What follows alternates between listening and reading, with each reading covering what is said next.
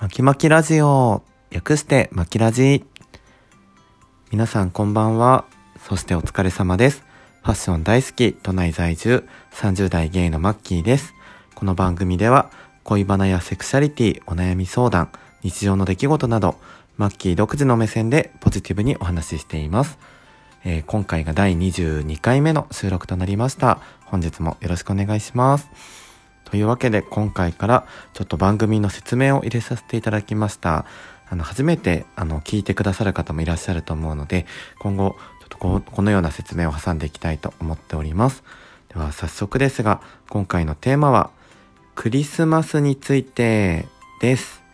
はい、皆さん、そろそろクリスマスの足音が聞こえてきましたよね。もう11月、もうね、半ばを超えて、もうクリスマスまで残すとこ1ヶ月ぐらいになってきました。皆さんのクリスマス、あの、どういう思い出がありますか？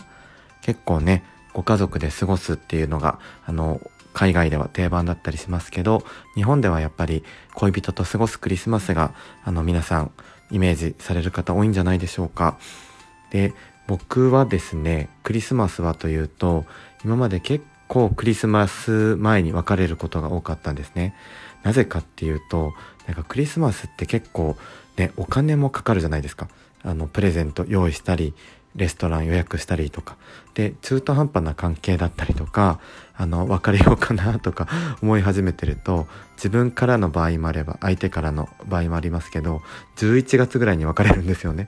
で、結局クリスマス一人で過ごす。もしくは、急いでなんか一緒に過ごせる人探すみたいなのが結構多いんですよ。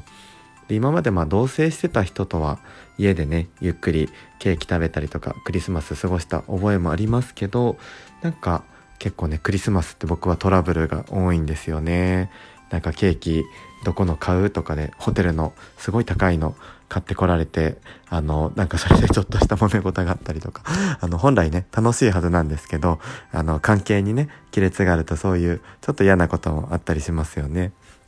で今回ちょっとお話しするクリスマスの話はあの今年のお話なんですね。で皆さんはクリスマスってあの結構準備とかしますか？あのレストランとかね外に行く場合はあの割とした準備がいらないと思います。ただプレゼントをねあの用意するのは結構リサーチしたりとか買いに行ったりとかいろいろ準備がありますよね。でもプレゼントもさあの自分で買う人もいれば、あの失敗したくないから、もう当日に一緒に行って買いに行くみたいな人もいて、まあ、どっちもどっちですよね？あの、サプライズして気に入られなかったらショックですし、一緒に買いに行くのはね、それはそれで失敗をしないけど味気がないし、皆さんそういうところどうしてるんでしょう？ぜひよかったらお便りとかでそういったご事情も聞かせてくれると嬉しいです。で、あとはですね、今回僕があの、今年ね、クリスマス過ごす時の面白いなと思ったポイントなんですけど、あの、彼からちょっと提案がありまして、あの、彼ね、結構イベント大切にする方なんですよ。で、クリスマスツリーも一人暮らしなのにちゃんとしたのを持ってるらしいんですね。で、まあその設置イベントをまず12月1日にやるそうです。点灯式ですね。で、その点灯式以降、彼から提案があったのが、お互いにあの、ちっちゃいプレゼントをいっぱい置いていこうみたいな。で、あの、中身は絶対言わないんですよ。で、えっ、ー、と、お互いそれぞれね、いいなとか、相手にあげたいなと思ったものを、まあ、例えば日用品とか、ちょっとしたものから、なんかちゃんとしたプレゼントまで何でもいいんですけど、そのツリーの下に毎日一個一個置い、毎日じゃないですね。見つけるたびに一個一個置いていくんですって。で、あの、ラッピングとかもお店でしてくれない場合は自分たちで、あの、100均とかでラッピングをして、あの、相手がね、開けないようにちゃんとラッピングをしたものを置いていくっていうのをやるそうです。で、クリスマスイブの朝かな？に、えー、あ、違うか、どっちだろう？そこ確認しますね。忘れちゃった。クリスマスイブって一緒に過ごすけど、開けるのってやっぱみんな朝ですもんね。あの、25日の。なんで、25日の朝に、えっ、ー、と、二人で開封式をやるっていう、そういう提案をしていただきました。結構ね、面白いと思いませんか？あの、なかなかね、プレゼントって、もうイブの日にお互い渡し合って終わりっていうのが、あの、大人のクリスマスだと思うんですけど、ちっちゃい頃って確かに、クリスマスの日の朝に枕元とか、ツリーの下にプレゼントがあって、開けるのすごいワクワクしましたよね。あの、結構彼がね、あの、いいところなんですなんですけど、子供みたいなところがある人なので、そういう風にクリスマスツリーを飾ったりとか、あの、プレゼントを下に置いていって一緒に開けるっていう、その提案がすごく嬉しかったです。なので、あの、あんまりね、あの、普通はやらないと思うんですけど、もし家にツリーがある方とか、あの、ちょっと今年のクリスマス、あの、何か面白いことしたいなって思ってる方は、もしよかったら一緒に、あの、プレゼントちょこちょこ置いていく作戦やってみてはいかがでしょうか。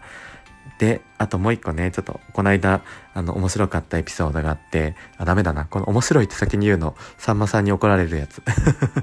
あの、えっ、ー、と、僕の彼ね、すごい節約家なんですよ。まあ、倹約家？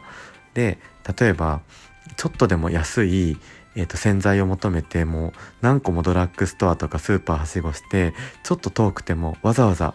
あの安いところに買いに行ったりとかするところがあるんですね。もうそれがね本当に1円刻みで勝負してる主婦の皆さんみたいなあの感じですごく僕はそこもキュンキュンしてるんですけどそんな彼があのよく行くのがドンキドン・キホーテですね。で、僕も一緒にね、もちろん行くわけで、あの、何も買わないんですけど、もう1階からね、その2階の方まで全部舐め回すんですよ。で、これは安いな、ふんふんとかって一緒に見て買わないで、あの、ポテトチップスとかだけ買って出てくっていうのが結構定番なんですけど、この間ね、一緒にドンキに行ったら、彼が、僕が前見てていいなと思ったドライヤーがあったんですよ。5000円ぐらいなんですけど、彼もちょうど使ってるドライヤーで、すごいね、デザインが可愛いんですよね。すいません、名前がちょっとわかんないんですけど、白とかネイビーとか、なんかいろんなカラーがあって、ちょっとマットなカラーリングでおしゃれなんですよ。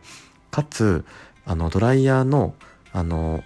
風量が強いのか何なのかすごい乾く時間が早いっていうのが売りのドライヤーなんですね。ぜひ気になった方はドンキで5000円ぐらいで 売ってるやつなんですけど。でそれ欲しいなって前なんとなく言ってたのを彼覚えてたのか一緒にこうドンキ歩いててそのドライヤーの前に行って僕も見てる前でふんふんこれねみたいな。で無料ラッピング OK なるほど、みたいな感じで独り言言って、あの、またそこをね、通り過ぎていくんですけど、クリスマスのその、包んだものを置いてくって話をした あの後にそのドンキに行ってその本に納得して無料ラッピング OK って確認してるんですよね。だからそれがね、あのもう見え見えでわざとやってるのか天然なのかわかんないんですけど、多分ね、僕プレゼントでそれもらう気がするんですよ。欲しいし、すごい嬉しいんですけど、これ天然なのかわざとなのかどっちなんだろうっていうね、ちょっとそれがこの間一緒にいてププってなったんですけど、本人には言えなかったので、あえてここであの言わせていただきました。彼はね、ちょっと今のところラジオトーク聞いてないので、こういう話もね、皆さんにシェアできて楽しいなぁなんて思ってます。というわけで今日は、